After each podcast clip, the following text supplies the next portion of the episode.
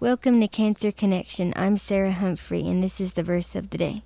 Today's verse is Isaiah chapter 54, verses 5 through 8. For your, for your Maker is your husband, the Lord Almighty is his name.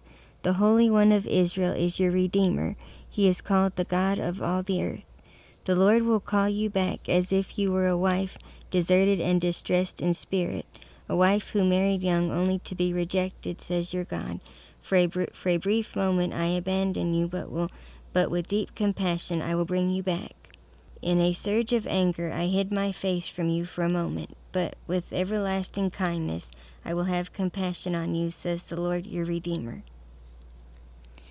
These verses are very encouraging to me because it reminds me that the Lord has compassion on me when I fail, but He is faithful to forgive me and and to keep me close to Him. Again, this is Sarah Humphrey.